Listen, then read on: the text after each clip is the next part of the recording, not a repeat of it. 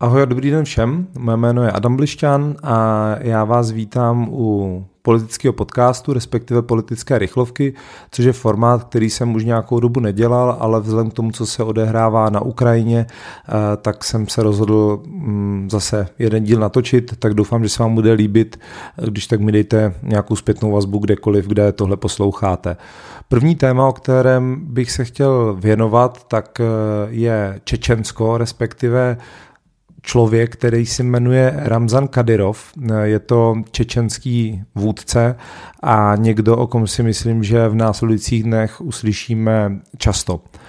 Ehm, takže kdo to je? Ehm, Ramzan Kadyrov je synem Achmata Kadyrova, prvního prezidenta Čečenské republiky, která byla oficiálně vyhlášena po druhé rusko-čečenské válce Achman Kadyrov eh, byl do čela Čečenska instalován v roce 2003 Vladimírem Putinem, aby mu pomohl dostat pod kontrolu tuhle autonomní republiku, která se po rozpadu Sovětského svazu snažila získat nezávislost. Mimochodem vtipný na tom celým je, že v první čečenské válce proti Rusku bojoval uh, Ahmad Kadyrov a Arazman Kadyrov, nebo oni bojovali proti ruské armádě a teprve počátkem roku 1999 eh, v té druhé čečenské válce eh, společně přešli na stranu Ruska, což se jim asi v dlouhém období vyplatilo.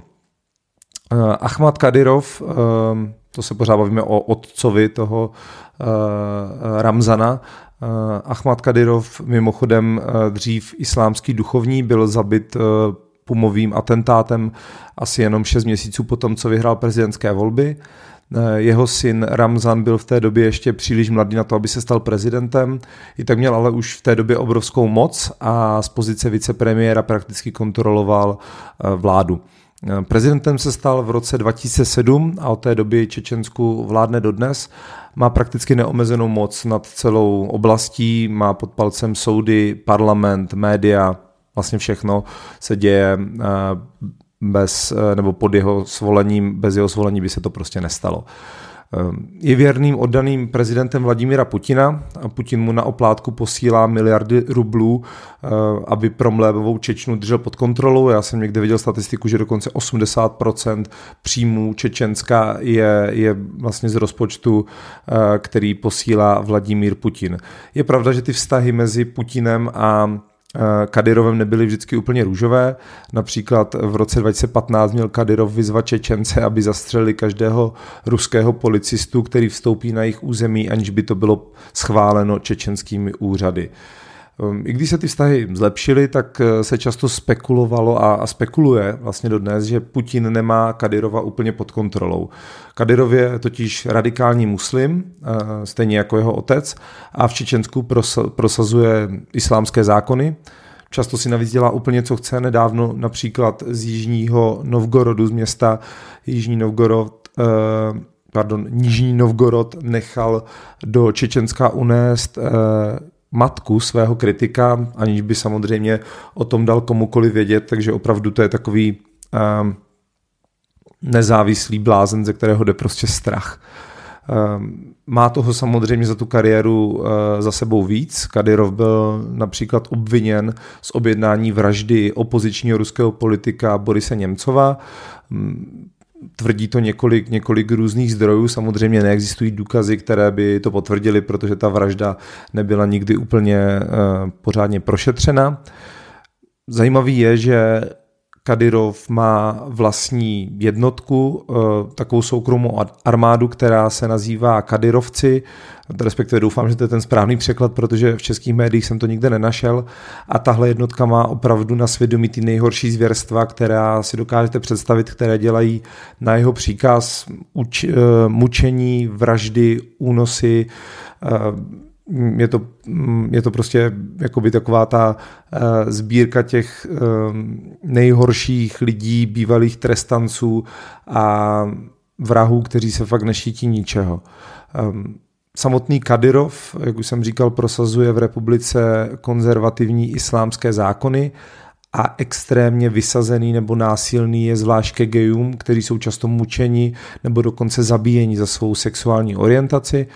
Podle určitých svědků ty zařízení, ve kterém uh, jsou geové nebo v minulosti byly určitě zadržováni, tak připomínaly prakticky koncentrační tábory.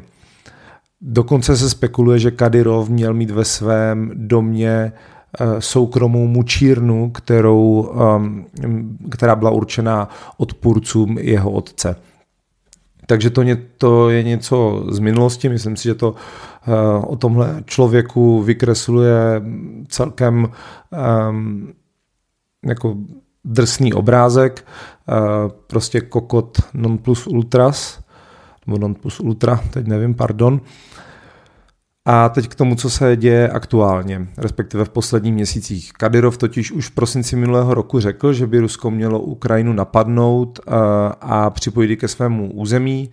Celou dobu od té doby, co začala ruská invaze, tak eh, samozřejmě mm, papouškuje ty oficiální eh, názory Kremlu, že, že, jakoby, že Rusko neutrpělo žádné ztráty, například do té doby, co tu invazi začalo, že mm, ani jeden voják nepřišel o život, že nejsou žádní zadržení vojáci a tak dále a tak dále. Eh, podle některých zdrojů, a zdá se to být velmi pravděpodobné, se na území Ukrajiny pohybují už takzvaní lovci eh, z Čečenska, kteří mají mm, vlastně jasný úkol a tím je zneškodnit vysoce postavené činitele a úředníky Ukrajiny a na jejich listu je prý i samotný prezident Volodymyr Zelenský a jeho rodina jako dva nejvyšší cíle, respektive cíle s nejvyšší prioritou zneškodnění. Eh, v sobotu 26.2. Eh, Ramzan Kadyrov potvrdil, že čečenští bojovníci budou nasazeni na Ukrajině.